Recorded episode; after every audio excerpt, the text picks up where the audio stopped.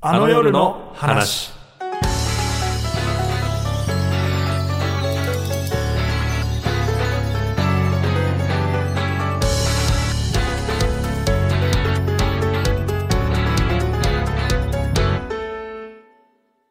まだラジコのタイムフリー機能がなかった時代のラジオの録音方法は MD 日本放送石井ひかるです。ははまだラジコのタイムフリー機能がなかった時代のラジオの録音方法はあの録音したことないですねもうネットネイティブ世代でございます濃密主催脚本家の小見方雄一郎ですマジか。そうなんですよいやさあなんかあうの、ん録音機能ついてるコンポみたいなのが家にありはしましたけどねはいはいはいではい。も録音自分でやったことないですねそもそもじゃあ、そうか、聞き始めが遅いもんね。ちょっとそうなんですよ タイタンに、あの、そのタイタンの友達家のにタイタンが教えてくれて、はいその時はもう、じゃあスマホとかで聞いてたのもうラジコありましたね。タイムフリー機能もあったんじゃないかな、その時に。そううんかそういう世代だ。はい。全然なかったから ね。あのーコンポで聞いてて、はいはいはい。その前もラジカセが兄貴からもらったラジカセで聞いてて、うんうんいわゆるこうアンテナこうやって立ててはいはいはい。で聞きづらいからこういろいろ場所を動かしたりとかしていやー、ちゃんと電波で拾ってたってことですそね。の頃はラジカセだから、あそもそもカセットテープで撮ってたのうんうんうん。けどなんか予約機能とかないから起きてて押すしかないのあ、そうなんですね。自動いでやもしかしたらいいのが出たのかもしれないけど俺は持ってたらできないから、ガッチャンコって押してへーでしかも自動リバースとか自動リバースの意味が分かんないと思うけそうど、あ、あのー、あれか。 A 面 B 面っていうのがあ両んのよ面の時に。そうそうそうそうあはいはいはいこうはい。左から右に行った後右から左に行くみたいのをへできるやつとで俺はできないのよえ。じかゃらあ、一回出してこうひっくり返さなきゃいけないから1時58分とかになった ら一回こう止めて CM 中とかにこうやってひっくり返してもう一回押すみたいなことをやるんだけどへ寝ちゃうのよ なるほど。眠くてじゃあもうテレビの録画みたいになんあそうそうそかう見れないから撮るっていうよりかは何ですかもう保存したいから頑張って撮るっていう感感じなんですねそうそうそうあれか君はあれかテレビの録画もビデオではないのかテレ VHS でビはなのいのか録画もいや確かにビデオビデオでしたけどでもなんかもう録画なんかろ予約機能ってありませんでしたっけいやあるけどうんだいぶ後期で俺の記憶ではあそうなんですねハードディスクが出たぐらいだからそうかもう予約機能あったようで生きてきました僕はそうか、うんテープ時代はそうなんで MD になるとあの予約ができるようになってはいはいはいそうそう MD をほぼ使ってない世代なんでねギリギリぐらいですねそうですね MD プレイヤー持ってましたけどねうん昔はだからその曲を今みたいにサブスクとか YouTube とかないから、うん最近ですとかあるとみんな家でスタンバって録音してそれを何回も聞くみたいなことをああなるほどやってたりするのよ本当に今夜遊びさんとかがやってるあのそうそうラそうジオでの初解禁が結構音源として貴重ってことなんですねははだからわざとイントロに喋りを乗せて曲として成立させないようにしたりと か後ろを絞ったりとかもしてたのへえ、買わなくなっちゃうからうんうん、 CD をああなるほどなるそほうどそうもう曲とのしてもあこれ保存できたからいいやみたいなその録音でいいやっていう人がそれでなんかイントロ曲紹介みたいなのが昔はちゃんとあったのよまあ今そんなことねほとんどなくなっちゃったけど、へへえ面白い えはい、えーあの夜の話という「オールナイトニッポン」55周年を記念した公演をやるというところで今、はいチケット先行販売してるいとやーついに発売されたと発売されましたいうねこ。とですえねはい、ー販売期間は2月28日月曜日の23時59分まで。普通の視聴チケットが3900円税込み、スペシャル特典付き配信視聴チケットが5500円と。はえいーまず先行販売してると。そうですねで、これ3月になると一般発売になって値段がちょっと上がるので、2月中に買っとくとお得でおすよ得という。なんですよなのでねぜひお早めのご購入をご検討いただければなと思います、この特典っていうのが、1個はあのメイキング、皆さんが稽古してるとことかをうんうん撮うっんそうですてね、それうをん映像にしてっていうのと、もう1個僕と佐久間さんのラジオが収録されるというよくわかんない企い画がやーあって、豪華じゃないで すかものすごいヘビーユーザー向けのあうのん特典だったりしますが、ぜひぜひいえやーメイ買ってキいンたグもだけねればな結構多分ぼ結構ボリューミーなメイキングになると思うのでぜひぜひそうね先行でのご購入ね検討していただきたいはお願ないとします。で、えっと、公式グッズも販売されておりまして、はい公開されたグッズのモデルは、乃木坂46のオールナイトニッポンのディレクターの船崎さん と、前回のこの番組のゲストの野上くんでしたね。いや、もうすごいね。もう、オールナイトニッポンチーム全面協力でやっていただいておりまして。でもなんかお二人ともすごいいい写真でしたね。そうね。着画というか。野上くんは本当にノリノリで、普通、だから船崎とかは、ちょっと、こう遠慮しながら、んポーズしてくださいって言っても、まあ2個ぐらいピースしたりとかこうやるぐらいなんだけど、野上は本当一つの服で10パターン全部違う表情 とだからもう、格好してました 高橋ひかるさんぐらいポーズのそうそう引き出しありましたね。すごいね野、上彼さは。んはさすがスターです。はい、今ね、ちょっとコミカドくんが、そうなんですよ。それはプロデューサーパーカーですね、はい相田さんのプロ派デューサー役の相田さオレンんジグ色ッでズの着てるんですけど、手ないやー、そうなんです。あの、ジャイアン、ジャイアンのトレトレーナー色なんで、もう、いや、おしゃれですね。おしゃれでなも、僕のタンスには一個も入ってないやつなんで、今すごい、そわそわしながら着ております。でも、いい、すごい着心地いいです。あったかいし、ねり素材がすごいん手触りも。 T シャツとかバッチリもありますしステッカーとかあります缶バッチマンのかなそうですねで。僕が着てるのはこのおじさんズトレーナーといっていやー、それもね、これね佐久間さんと僕をイラスト化してはい。すごいですよね。こ2個の売、りがすごいですけどセット売りがこの線の数で、ちゃんと、佐久間さんと石井さんだって分かるの、なんかすごい表現力だなと思すごいなでがすらよね、うんこれあの出来上がった段階であのこうなりましたという報告がありあの私は何も知らされておらず 佐久間さんも知らずにあーつって出来上がった状態であの時許諾も出してないですけ どあの販売がスタートしてますのでぜひチェックしてもらっ事て後報告でね。はい。そして、ようやくですね、コミカドくんの脚本がですね、どうどうですか出来上がりましたかいやー、ちょっと、あのー死ぬかと思いまし たけど、上がりましたかなんなんとか。第二い項や、本当に脚本って書き上げないと何にも始まんないんですねって いうのそうを、ですね。各所からどうなってんだ脚本はっていうのが、フルボッコでしたね。 そうですね。もうちょっと人権がなくなるところでしたけども、みんなだからなんか問い合わせが来るたびに、いや、ちょっと脚本がまだ、みたいなことを言っていたから。そうですね。ちょっとまあね、だからこの番組の収録日程とか、なんか確認、音源の確認とかあるんですけど、その締め切り間際、脚本の、ほぼ音信不通になるという、いやコミカドくんからのす説いません明が来なくなって。そう、そこもね、本当ダメなんですね。本当シングルタスクすぎて、もう、あ書くことにで集きで中。きなくなっちゃうんですよね。いやいや、でもそれ、そういう能力があるからだと思いますけどいやいも。いや、メールも来てるんですかそうなんですよ。キャストもね、発表になって、いよいよ盛り上がってきたんですけど、はい結局あの夜覚えてるって何なんだっていうね、声もちょっとちらほら SNS とかでもはい見られまして、メールが来ております。はい。はい。あの夜の話、毎回楽しく聞いています。ありがじとゃうあ、ごとりざいます。ます。全キャストが発表され、いよいよ始まるんだなと思いましたが、石井さんの、これツイートですね、記念公演、あの夜を覚えてるは、すごい面白い企画なのですが、前代未聞すぎて説明が超難しいです。日本放送の社内で、役者の皆さんが生で演技しているところをカメラで撮って、その映像を生で配信して、お客さんに見てもらいつ つ、ラジオっぽく参加できるところも作ろうと思ってます。というツイートを見て、冷静に考えて、あの夜を覚えてるとは何なんだと疑問が湧きました。公演と聞くと劇団四季や宝塚など席に座って舞台を見ると想像しますが、舞台となるのはラジオ局とも記載しています。舞台観覧ではなく配信オンリーなのでしょうか説明が難しいと思いツイートしてますので、ぜひ口頭で説明してください。いやー、そうなんですよね。いい質問ですね、というこ感じですれ。ね、難しすぎて、お名前は書いてない方ですかはいね。はい、お名前がそうですね、書いてない方からの、はい、質問メールでご匿ざいま名した。で、これ何なんですかという、あの、メールが来ましたけど。 そうなんですよ。難しいんですよ。はいなので、まあちょっと、舞台っぽいのは、要するに生で演劇するところっていうとこそうろでですよすね。ね。キャストの皆さんが始まってから終わるまで、もう一連でお芝居してるよっていうところは、確かに演劇っぽい。ドラマとかはやっぱり止め止めでそうで映す画とねか。は止めて、ワンカットずつ撮ってって、後で編集でつなげるんですけど、うんうんうん今回のは一連で、もうノンストップでやると。そうですね。シーン1から順番に演じてもらうっていうところがで、それを生で見るっていうのが演劇っぽくて、で、うんただ、カメラを通して見るっていうところが、まあドラマや映画っぽいっていう配信なので、そうですね。いう部分があって、うんそれが2つ合わさってるところなので、えー公演っていう言い方をしてて、オンライン演劇って一応表現してるんですよね、脳密そは。うなんですよ、我々としては。ね、本当難しいんですよ。で、オンライン舞台というふうに言ってて、一応見てもらうことを感激って呼んだりしてるんですけど、でもあの、映ってるのは、まあ確かに舞台上でやってることじゃないんですよね。ラジオ局の中でやってるやつで、で、もちろん視聴者の皆さんにもそれぞれのパソコンとかスマホとかのデバイスを通して見てもらうんですけど、なんかこのチャット欄とかで同時に見てる人とやりとりしながら見れるそんうですよ。だね。なんか、こう、ラジオのシーンもあるから、うんそこに参加してもらおうみたいな仕組みを今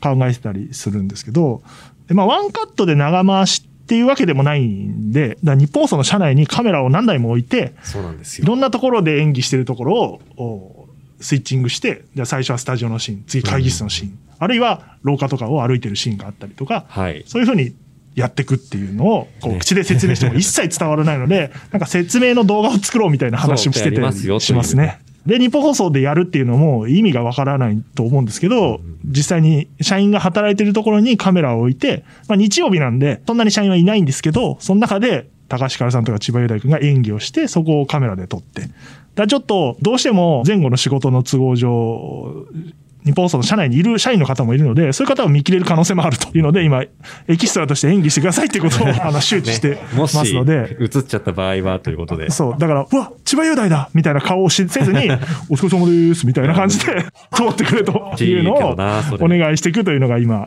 あったりするので、あの、日本放送総力を上げてやるという感じなので、そうまなあ、んですこれでもまだ伝わらないと思うんですけど、まあ、ラジオドラマじゃなくて映像ですよと。 そうなんです。ちゃんと映像としてキャストが演技してるところを撮る。まあだから、見てくれとしては映画とかドラマに近いですよ。まあなんか。それをかね、つて家で見れ見えるっていうことそうでですね、ね演劇なんでうんうん。だからこの値段なんですよと、3900円なんですよと。はい。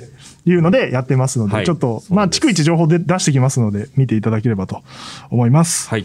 さて、 長くなりましたけども、この番組、今回のゲストは、放送作家の寺坂直樹さんですまねさ。こさ んだ。あなたとハッピーでおなじみです ね。鍵あなたがし、あなたとハッピうーーん。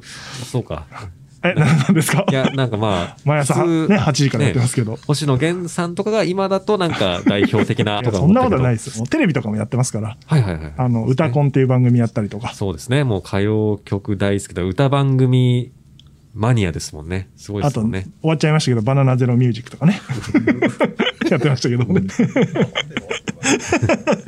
あの、まあ、僕は、あの、よく仕事してたんで、今もちょいちょいしてますけど、んうんそういう関係性なんですけど、コミカド君はどうですか寺澤さん。僕はですね、実は一回お食事させてもらったことがあるというか、一回僕がラジオドラマ短いの書いほうて、ほそうほうれがあの九州で放送されてたってことがあったんですへえ、けあど、そうなんですね。そうなんですよ。で、結構多分それ、まあ今はネットとかにも上がってるんですけど、当時はちゃんと九州の放送局に合わせないと聞けないよううんうんうんなやつで、まああんまり誰も聞いてくれないかもしれないな、この関東にいる知り合いとかはと思ったら、うん寺坂さんから DM が来まして、へえ聞きました。面白かったです、みたいな。えーその九州の放送局で、ね、合わせて聞いてくれたんですかっていうところからちょっとやりとり始まって、へえ一。回ご飯行って、ね、あ、くじゃあ、初めましてじゃないんですそうよなんねで。すよ、実は。なるほど。そんなつながりそがんな、つながりがありましたです。友達ですね、じゃあね。友達です。友達という、その日に友達ということで、あ の、認定させてもらいました。 じゃあ確認してみましょう。はい寺坂さん、この後すぐご登場です。あの夜の話、最後までお付き合いください。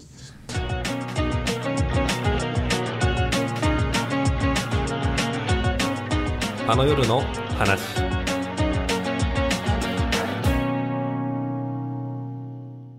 では、ここでゲストをお迎えします。寺坂さんです。こんにちは。よろしくお願いいたします。しっとり入ってきたな。 あれですけど、やっぱ野上くんのを聞いたからですか、その入りは。こう、テンション上げずいやに。もうそこは記憶ないんですけど、あ野上さんがどんな挨拶だったかは。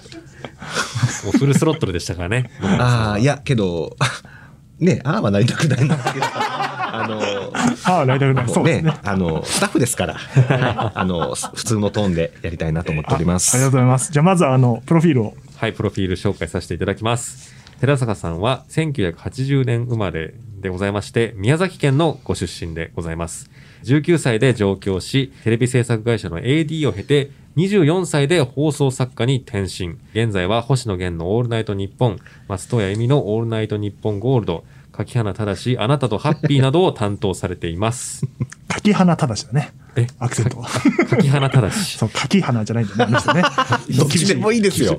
どっちでもよくないだろあそうだな確かにねいいのいやいや、まあ、ラジオですんでね。ちょっとそこも柿花さんっていう柿面花白いアナウンサー日がい本るんですよ、元日日本本放放送送のね。はいはいはいいるんです朝よのあ番の組ですそうねで。すあの、はい初めて和田アキ子さんと仕事するとき に大遅刻するとか、え すごい ですね。それどうなっちゃうんですか、そんな社内中に借金をして首が回らなくなるとえか、 そう、伝説の。伝説をいくつも持ってるすごいです素ね。敵ななんか方 方のあなたとハッピーという番組をへーやられてるんです、寺坂さんそんは。な結構破天荒そうな方な印象を受けハますッピーってどんくらいですかやってから。もう5年、あの、星野源のオールナイト一本の前からですかそうですね。うんはいいや、だから代表作だっつってるじゃないです か。そうですね、5年間。もとも朝とそうですよね。日本放送で初めて仕事するのがハッピーですもんね。そうですね。はい。最初に星野源のオールナイト日本特番で金曜日のゴールドの枠ではいやはいっはいはたい。んですよレ。ギュラーになる前に。そこで、あの、立ち上げた富山さん、この番組のゲストにいらっしゃ、富山さんに呼ばれまして、で、富山さんが当時あなたとハッピーのチーフをされてたんはいですよはいはいはい。で、そこで金曜日枠があるから、ハッピー手伝ってって言われて、そこでもう、オールナイトの前に朝やってましたね。朝6時半入りで。うんうんそう、だから朝火曜日ですね、今担当。今火曜日ですね。朝やって、はい夜中の星野さんのオールナイトやってんですよ。はいはいはい。えその間に歌コンがあるんですよ。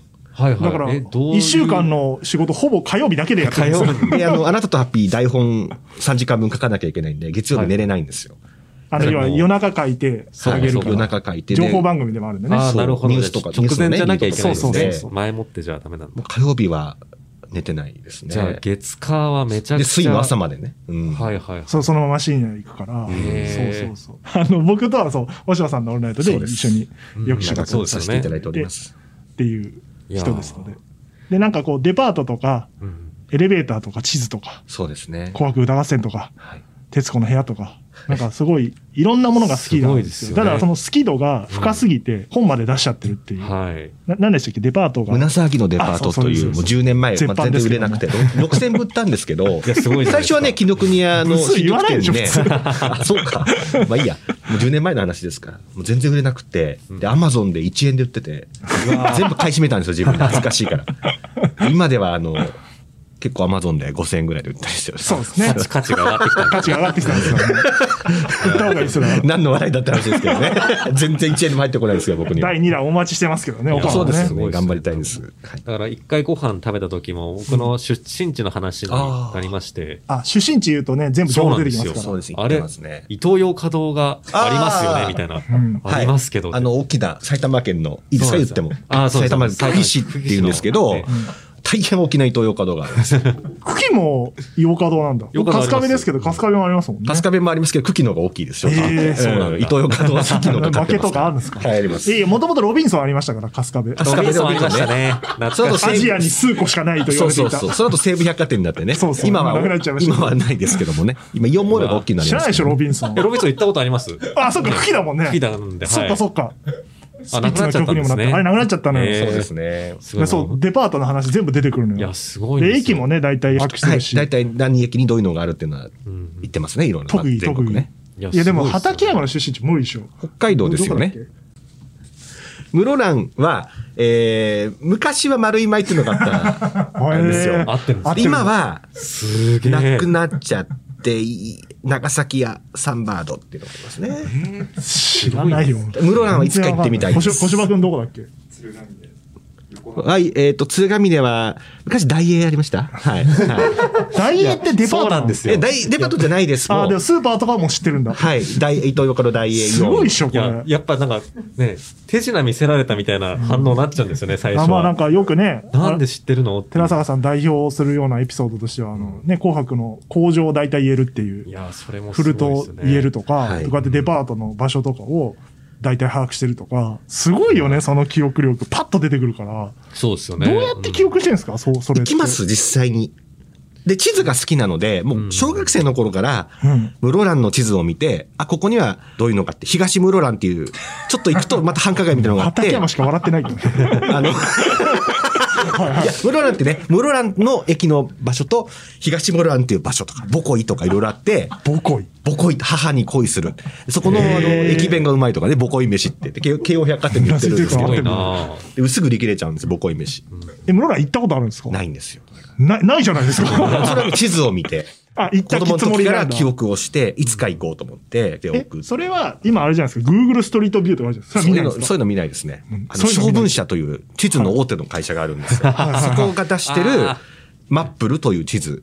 はい。あ、マップルマップル。聞いたことあるあ。の、雑誌じゃない方、道路地図の方の。あ、はいはいあ、もともとマ雑誌じゃッなプいんルだというのは雑誌じゃなくて地図のことなんですけど、あマのップそルれだをと元に作ってんのがマップそルうななんイでメーすジよありましたけど。それを昔は本で買っていて、今は毎年最新版を、1万円ぐらいのやつをうんディスクで買って、CD ロムみたいなやつディスクであるんだそへーれデータをなもんうだインストールしてるんで、Google よりも早いんですよ。正確だ し。あオンラインじゃない、オフラインだから。もうちゃんとしたあデのィスクのどこでやもつ見れを。るそうそうそ うそう。そういうのを見てます。変わってるでしょ。いやー、面白いんですよね。面白い。だから、一回企画書書いたんですけど、はいはい寺坂直樹のオールナイトニッポンゼロっていやできう、ちゃいそうですけどね。無理です企画書書いたんですけど通らなくて無理無理無理。今ならできんじゃないかな。もうそんな恐れ多いですだっ。てもう、リスナーと電話つないで、出身地言ってこれ言うとか、地図の話とか確かにうんうんで、デパート好きでしょで、紅白の話もあって、もう全然できるのよ。そう、全然成立しそうですね。初めて寺坂さんの話聞いてる人は、本当どういう人なんだろうって思うと思うんだけど、そう、そういう方ですよね。いや、いいですよね。あと、あの、寺坂さんのあの、ちょっと星野さんの番組で喋る時とかの、うんなんでしょう、口調というか、すごい綺麗な日本語で、あいやいや、えー喋るなというか。あれはやっぱアナウンサあーのへ、の、その紅白歌合戦の司会をされていた鈴木健二さんっていうあそうアだナウンサーがいはいてはいはい、今90代ぐらいの方なんですけど、その人の喋りがなんとなく染みついていますうんね。さあ、皆さんみたいな。そうですよね。でもなんか、はいなんとなくその、歌始まる前の前工場を思わせるかのような、はい、その人の自伝とかいろいろ読みまく って、その人自分の中で。そうなんですね。お会いしたことあるんですかいや、ないですね。ーしないんだもう、いつかへーお会いしたいです。はいすごいよね、寺すごい坂でさすんね。僕だから一回海外旅行行った時に、うんロンドンでデパーうんうトんが有名なとこがあるから、はいそういやなんか寺坂さん、海外どうなんだろうと思って、んうんこうんう、エレベーターのえ動画と写真。真をはい撮って送ったら、もう、すんげえ喜んで、こ こは本当にすごいんです。海外も場所だ名前抑えてもるんで僕すか覚えてないですけど。ハロッズです。あハロッズなんで忘れるんですかもうデパートの頂点です。いやそのデパートがあるから日本の三越だとか全部こうへー広まってそう、るなんかだからちょっと似てる部分もあるんだけど、はいでもなんかちょっとやっぱ違って、僕は死ぬ前にハロッズ行きたいんです。はい。それでもすごいですよね。階段とかもかっこよくて、ハロッズで死ぬ楽しか前っにた行んっですてよぐね。らい。だって僕、だからデパート行くようになって、ありがとうございます用もないのにんうん、ちらっと見て、あ、これ買った方がいいなとか、なんかそうはいそういうのを、あんまりやってこなかったから、はいはいはい。寺坂さんの影響だったりあしりがまとうすけごどざい。まえー、いす。や、すごいなありがとうございます。で、好きなタイプは、あの、黒柳徹子さんそなうんでですすね。人間としてというか、女性として。女性として、ははそれは一体、どういったところが魅力に感じられてるんでしょうかセックスシンボル。おーセクシーですよね。なるほど、な天るほ真爛ど。漫さ、はいはい少女のような可憐さ、なるほど。ボケて全ないかてら持ち合わせて全る、然おしゃれ、フ本ァ当だッションのおしゃれう、ん、うん、うん、うん。えー司会の回しがうまい、うん、うん、うん母性、全部母性さ兼ね備えた女性です。なるほど。でも最近寺坂さんよく言ってるのは、なんか、女子アナと結婚したいってよくよく言って ますけど、あの、それはなんか、急に、ちょっと生々しい。急に俗っぽい。そこはです ね、あの急に生々しいよまあね私も40超えまして、あの、徹子さんと結婚できないってことはだいぶ分かってきたもんですから、ニュースキャスターの方が好きなんですよ、僕。はいはいやっぱこなるほどう、進行してるぞ私、みたいな、ちゃんとニュースを読んではいはい、仕切る感じ。なるほど、なるほど。仕切られたいリんーダでーすシかップ仕切られたり。仕切られたい。ちょっと、癖がはい、出ちゃいました。出けどもいやあんまここ掘りすぎるとな、あそうのでとすねんでもない話になってくるので、もうやめますけ ど。そうですね。ちょっとなんか、作家としての寺坂さんのお話も聞きたいなって思うんで すけど、24歳ではい転身されて、はいラジオの作家さん、最初どうやって仕事を取っていくんだろうっていうのが、はいなんか全然イメージできなくて、最初でどうやってお仕事始めるんですかってラジオに関しては、ずっとラジオやりたいと思ってたんですけど、うんテレビの AD をずっと出てたわけです。うんじゃあ、専門学校、僕あの石井ひかるさんと同じ東邦学はい園はいはい。あ、そうですねに。あの同じ。石井さんは在籍されてたんですけど、そこの放送作家養成ゼミっていうのがあって、そこで同期というか同じ年の女の子がいたんですよ。長沼恵子さんっていう。今、はいはい日本放送であ、辛坊さんのズームメのガネさ作んですか家やってるんですけど、はい、メガネさんで。寺坂さんのね、初恋の人やめてください。それね、言わないんですかはら。いはい。あうんそれれ言っちゃいけないやつだと思い ますはい別にいいん ですよ。もう結婚されてるんで。で、あの、あれ結婚式司会されたんでしょ司会知ったんですけど、ええ旦那さんが一切僕のと挨拶してくれないんですよ。 なんか、なんかいいドラマだな。すごいでしょ。だから好きだった人が結婚して、で、寺坂さんはその結婚式司会をやるんそですよれ。えーなんかね、旦那さんと合わせてくれないの、その。はいメガはいネさんはいが。。えーじゃあなんかちょっと好きだったりしたんじゃないかとか、なんかいろいろ、いや色々あったんだと思うよ憶測が膨らんじゃいますね。滝のような汗が出てきた。で あのその方が、はい、そのそ方のが。方が、ずっと JWAVE でもうすぐ卒業してから JWAVE の作家をやっていて、はいはいはい。いつか僕もラジオやりたいななんて言ってて、で、30歳になった頃に JWAVE で深夜の0時から2時の月木の番組の企画書書くから一緒に寺坂君ラジオ好きだから書かないって言って、で、企画書書いて、っていうのが最初なんですよ。だからその専門学校時代の同期の誘いですね。 なるほど、なるほうんど。だから本当は AM ばっかり聞いてたけど、全然 AM ばっか最り初が JA 部というすごい。 J-WAVE で、そこでラジペディアという番組ではいはい、はいはそいこに星野源さんがパーソナリティをされてたんですよ。そっからごはい縁が始まってるんですね。そうなんで星す。野さとの2010年ぐらいだったと思うんですけうんどうん、はいだからラジオやっぱ紹介が多いですよね。そうですね、ご縁ですね。縁はい人でつながる。だからここにいる畠山くんも、うんうんうんあの、宗岡さんっていう当時のナインティナインのオールナイトのディレクターからハガキ職人だったから、スカウトっていうか、あの、ちょっとやってみないっていう誘いで来たりとか、はいなんかやっぱ人からしか入れない、なんかうん正式にこう、募集があるわけじゃないのでそう。んよく放送作家どうやってなるんですかって言われますけど、もう人それぞれなので、いや、面白いです芸ね。人さんの座付きの方もいらっしゃるし。はいはいはいうん芸人さんからなる人そうそうあ、そうですよね。確かに確かに。そう。なんかいろんなパターンが、オーディションの方もいらっしゃるしね。ううんんななり方ないんですよね、うん逆に言うとね。まあ、脚本家とかだったらシナリオの新人コンペとかから、そそれで入選してみたいなのありますけうんうんどうん、いやー、難しそう。で、今回寺坂さんがゲストに来たのは、そもそも、このノーミーツと日本放送僕を繋いだのが寺坂さんなんですよ。そうなんですよ。あの、その話も聞いてびっくりして、ね、だから今これができてるのも寺坂さんいのやいや、そんなことないんですけど。おかげと言っても過言ではないとやそうそうやけど、あの、最初に、能光さんがこのコロナ禍でそういうのやられてるっていうのを、いきなりツイッターに僕は D- DM が来てう、ん能光さんからそう。なんです。で、見させていただいて、ねで、面白いなと思って、でありがとうございましたって言ったら、オールナイトが大好きだと。もうラジオ大好きだっていうことなんで、で、一度、小野寺さんのね、お食事をして、はいはいそしたら本当にラジオが好きだっていうのが分かあっのた小の野で、寺君はこの公演のプロデューサーなんだけど、行かれたラジオリスナーで、うんオールナイトほぼ全部聞いてんのよ。オールナイト日本でついてるやつ。そう。いやー、すごいですね。ずっとかけてる、十何本だし。週聞いてて、そうそうそれでもうあのノーミーツってやっぱり絶対僕ラジオの時間だとかそれこそ古畑任三郎の「さよなら DJ」とか、ああいうのでラジオやって絶対面白いなと思って、うんすぐ石井さんを「はいはいもう連絡先教えます」って言って2人実現して本当に楽しみですよ。そういやそううそー、ん繋いだ方だったんいですえいえいえ、はいそんなもうありがとうございます。そうなるようになってたおかんでしょう多分そんなこともあって、で、今回、公演で放送作家役、はあ役名なんでしたっけや作家さんげさまで。は。作さんは、加納、加納さん。加納哲也というですね。いそうはい、書そうき、書きましたよね。書きました、書きました。佐野哲也さんっていう作家役をやる山口さんという、はい山口茂弘さんとはいいうはい役者の方がいるんですけど、はいオーディションで選んだんですけど、はい最初、作家さんはちょっと、シュッとしてる人にしようみたいなことそうを、ですね。この方がイメージし初て行のて、イメージではそうだったんちょでっとすけどクールねな感じはいはいをイメージしてたんですけど、その山口さんが来てオーディションで演技をしたときに、もう僕はもう寺坂さんにしか見えなく て、そうですね。いや、僕もなんか写真見てね、はい作家さんどんな人やるんだろうと思ったら、俺みたいな人だなと思ったんですよ、失礼ですけだかどら。方向転換したんですよ、そこであなる。ほど役柄を。ちょっとそっちに、なんか寺坂さんっぽく、あの、柔らかい山口さんっぽい人柄にしようみたいなこそうとですにね。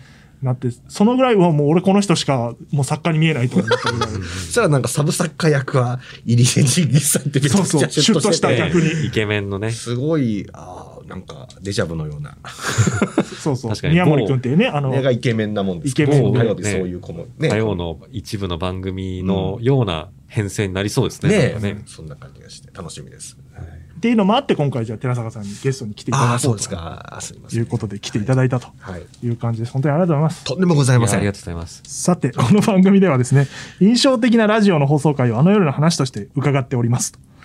なんで、寺坂さんのあの夜の話を聞いていこうと思いますが、どんな、どんな話がありますかね、やっぱり印象、的なあ、の、初めてんうんハガキが読まれたのは、はいはいはい。中学3年生の2月ですね。はいはい。えで、まあ、石井さんには前話したことありますけど、僕はい登校拒否をしておりまして、中学、はいはいはい学校行ってなくて、昼夜逆転してたんですよ。うんうんうん朝寝て、夕方起きて、だからもう必然的にもうオールナイト日本聞いて、MRT ラジオ宮崎放送で。で、だから3時から全国ネッ5トです時からねは JFN の FM に変えるんですけど、ー東京 FM 系のそう放送局ですね。そこで、まあ、ナインティナインのオールナイト日本、悪い人の夢、当時からやっていて、95、6年ぐらいですかいね。やーすごいな。当時からのコーナーやってる んです。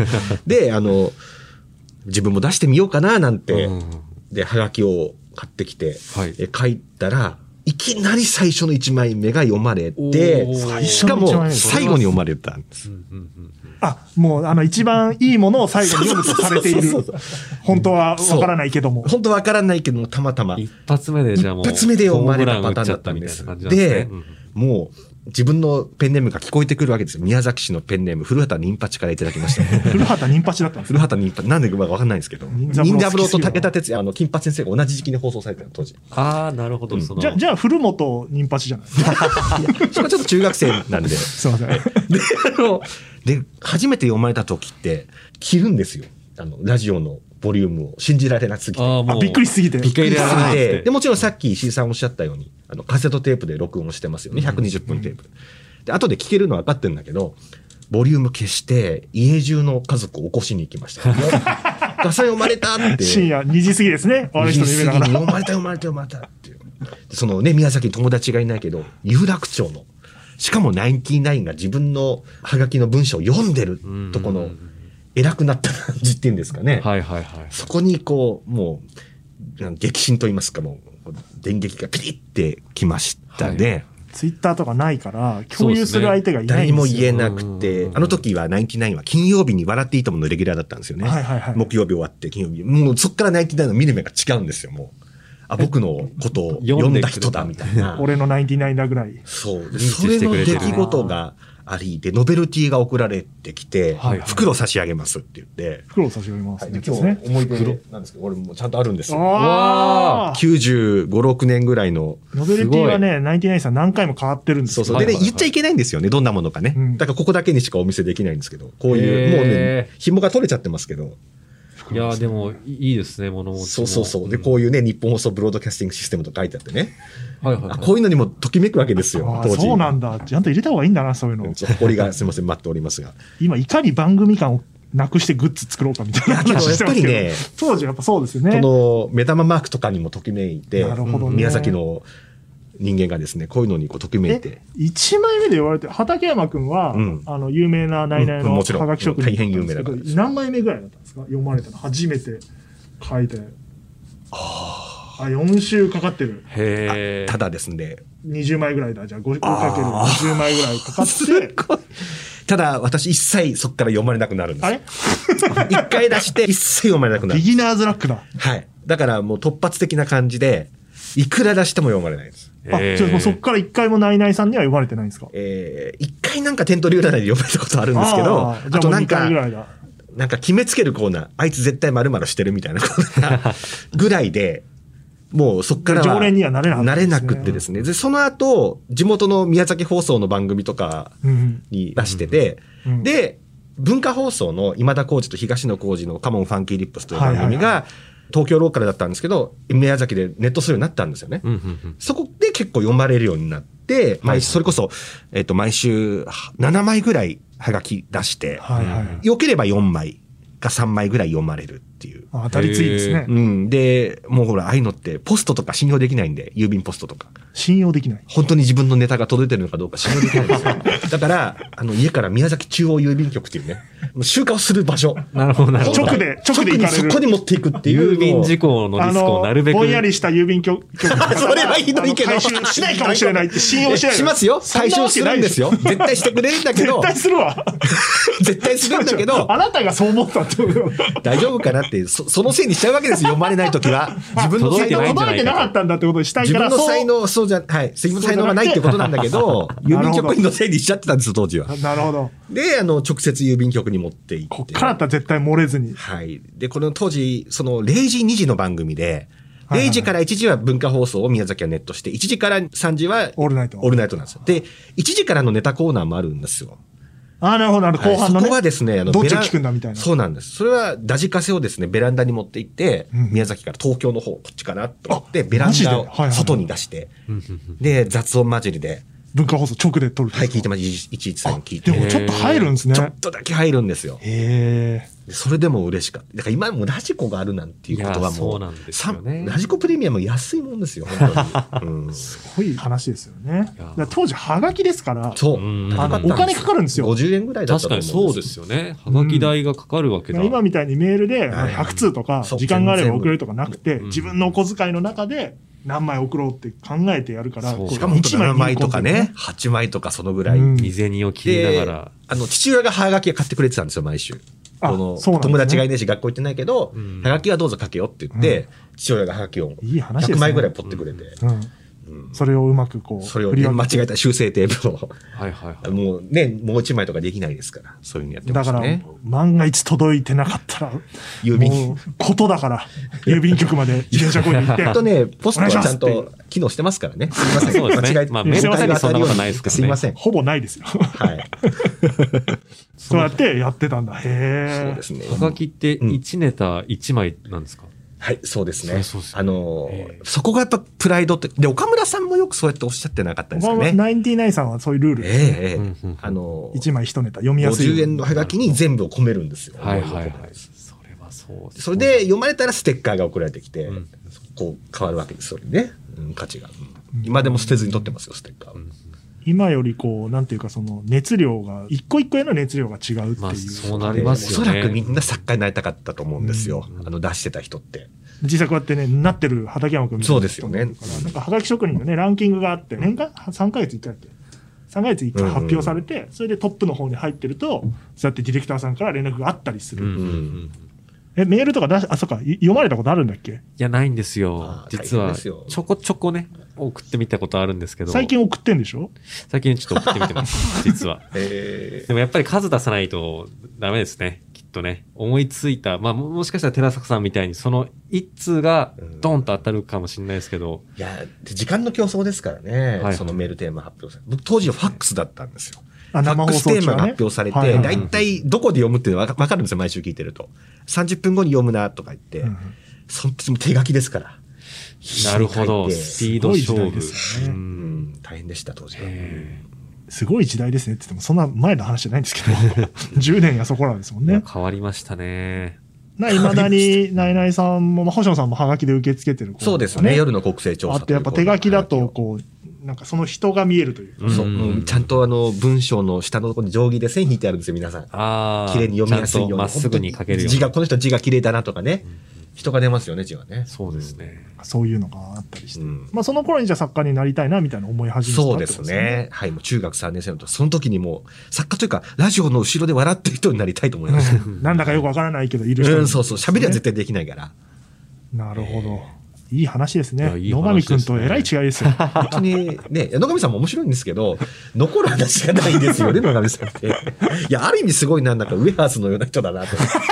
ねえ軽くて。うん言い方あれも芸だと思います、ね一つの。ウェハースが食べたい時だってありますからね。そうそうそうなんですよいつもね、こう、洋館とかね、あれそうもいう。 技術なんですよね。魔術。ねうん。もう一個ぐらいあるんですか花嫁の話 あ、だからその、その後の JFN でやってた、はい。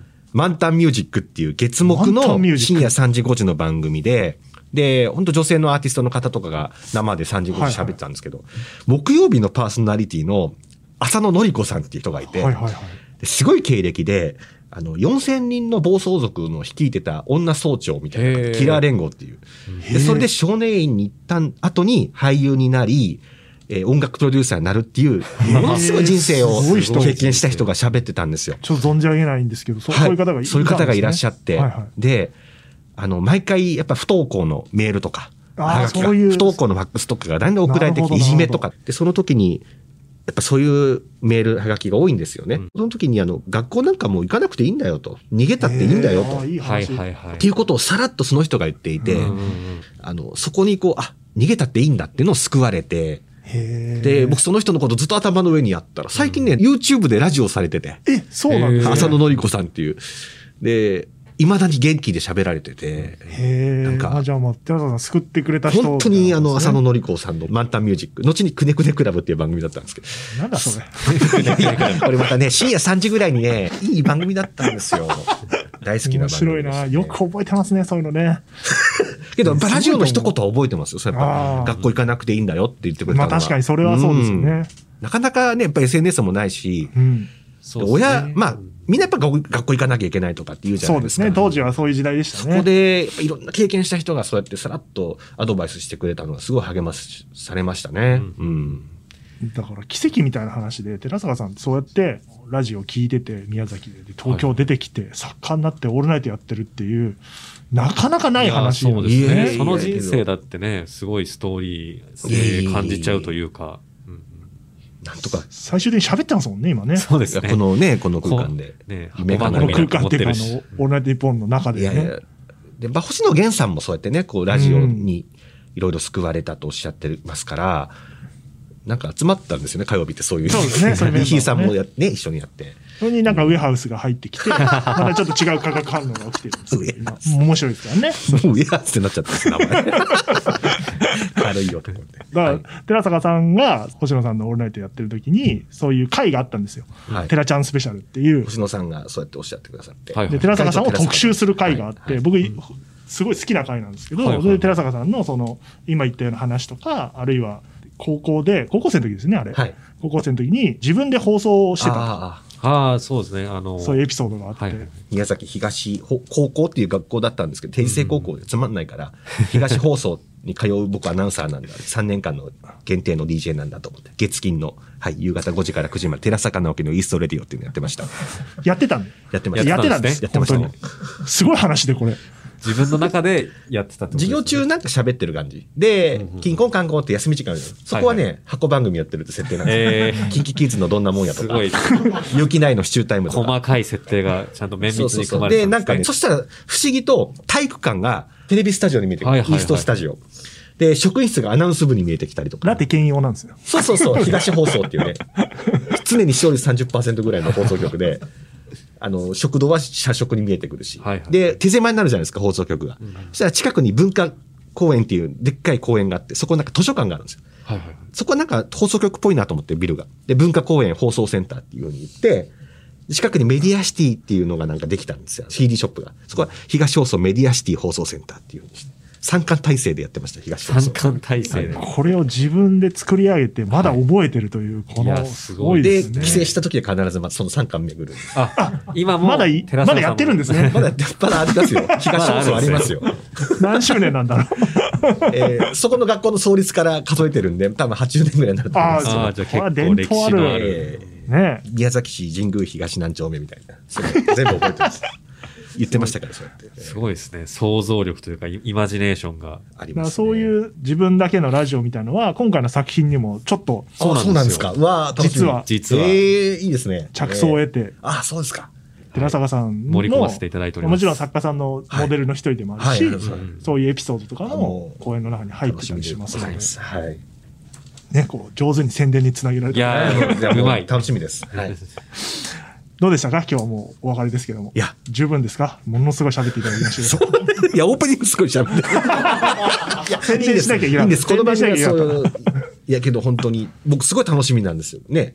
あ、公演がね。公演があすごい楽しみだしありがとうござい、かつてなかったですし、それこそラジオ局の中のドラマっうてん昔ね、あの、はいはいはい90年代とか多分あったと思うんりでがすとけうございますあどれ、あり、ました、ありました。なんか、独特ですもんね、ラジオの世界ってね、スタジオ密室でね。そうですね。んだから、もうちゃんと見ますので、はい。作家役の人も楽しみです。はこの番組聞くってツイートしてましたあ、ねそうでしたねはい。。これは、口で作作りの参考にしよう いわと。かりました。了解でござないんまかす。、スーパー好きみたいな、そういう設定とか作ってきたらああ、山口洋さんが館堂好きね。みたいなようかどう好き茎に。の洋館、いいですよ、茎の洋館堂は。あの、またね、落ち着いたご飯食べてああ、もうぜいひ、や本当こうにいう話をいくらでもは。はいいしてくれるので、はいまあ、あとは寺坂直樹のオールナイトニッポンゼロをね、いや、いつか聞きたい、それも。やっていただければと思いますので、ありがとうございます。はい、今回のゲスト、寺坂直樹さんでした。ありがとうございました。ありがとうございましたありがとうございました。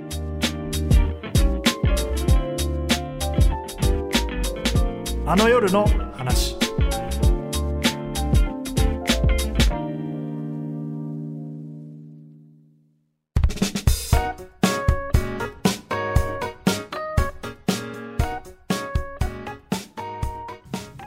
エンディングです。はい、えーここでお知らせでございます。オールナイトニッポン55周年記念公演、あの夜を覚えてる。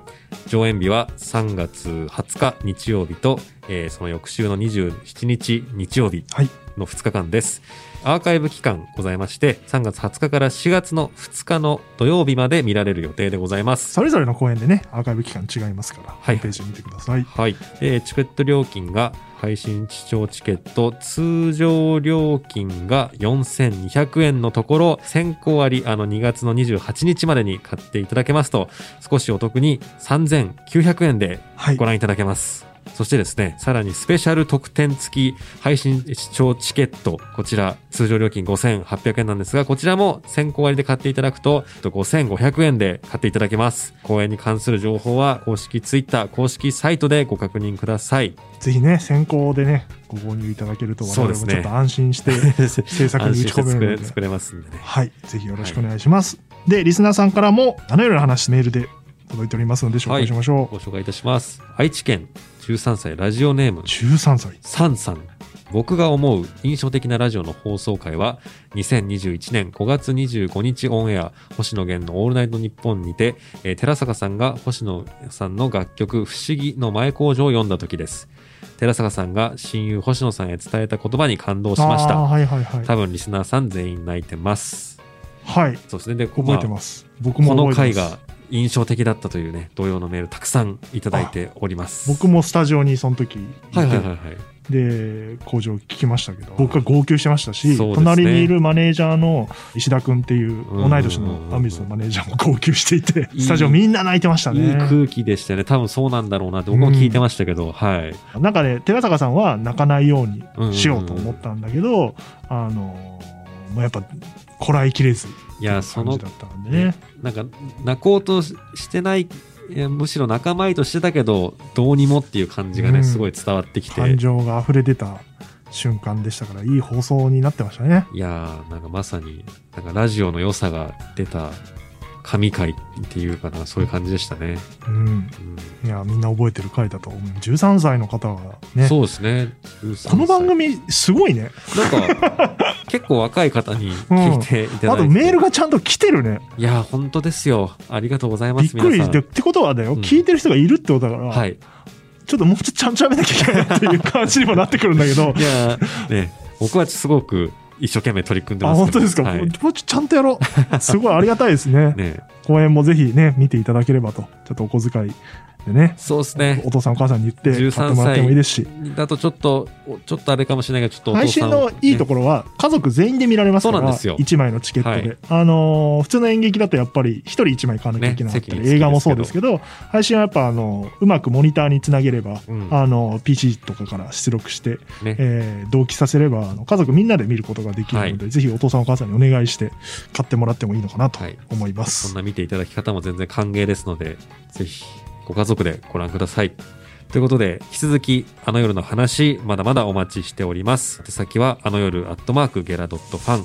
あの夜、アットマーク、ゲラドットファンです。いや、寺坂さんの話は、まあ、聞いたことある話もあるんですけど、やっぱ何回聞いても僕はあの、放送局、自分で作って話していたって話が好きで、はいはい、いいですよね。あの、れ星野さんもその時の放送でおっしゃってたんですけど、んそう、あったんだよっていう話、本当にあったんだっていう、その、まあもちろん妄想ではあるんだけど、はいはい。少年寺坂直樹にとっては、その放送局が本当にあって、うんそこで喋ってたっていうのが、やっぱすごくいい話というかな、なんて言うんだろうな、好きなんですよね、僕も。そうですね。なんか、それでちょっと辛い日常が生きやすくなるというか、でもすごいいいことですよね。そういう。エンタメって基本的にその集まりというか、はい今回の公演はいも、コミカドくんが考えてるだけじゃね変な話。うんそうで すね。はいあの、一。え緒で、現状そうですからね。そうそう、それをみんなで一生懸命作り上げていくんだけど、うんそれを具現化してるっていうだけであって、人が考えてることだから、そこが、なんていうか、目に見えるとか、耳で聞こえるとかっていうのが、エンターテインメントの本質だなって最近思うようになって、だからその、寺坂さんのその話も、寺坂さんにとってはエンタメで、はい。あってその時期の自分を救うし、うんまあ、今回僕らの作品で誰かの、ね、気持ちに心に響いたらいいなと思うしなんかそういうのいをや、そうなれたらいいですね。高校生かの時からやってるっていうのはやっぱ寺ちゃんっていいなと面白いなと改めて思いましたはい。すごいですね。ちゃんとやろうって言った次の瞬間から、 めちゃくちゃいい。ちゃんといい話をいいいいまとめを13歳の子も聞いてると思った らちゃんと話さないといいんでウェアハウスの話とかしなく てそれではまた次回の配信でお会いしましょおう会いしましょう。せーのさようならささらば、 もう、会ったら死ぬぐらいの気持ちでやってます。またねはい。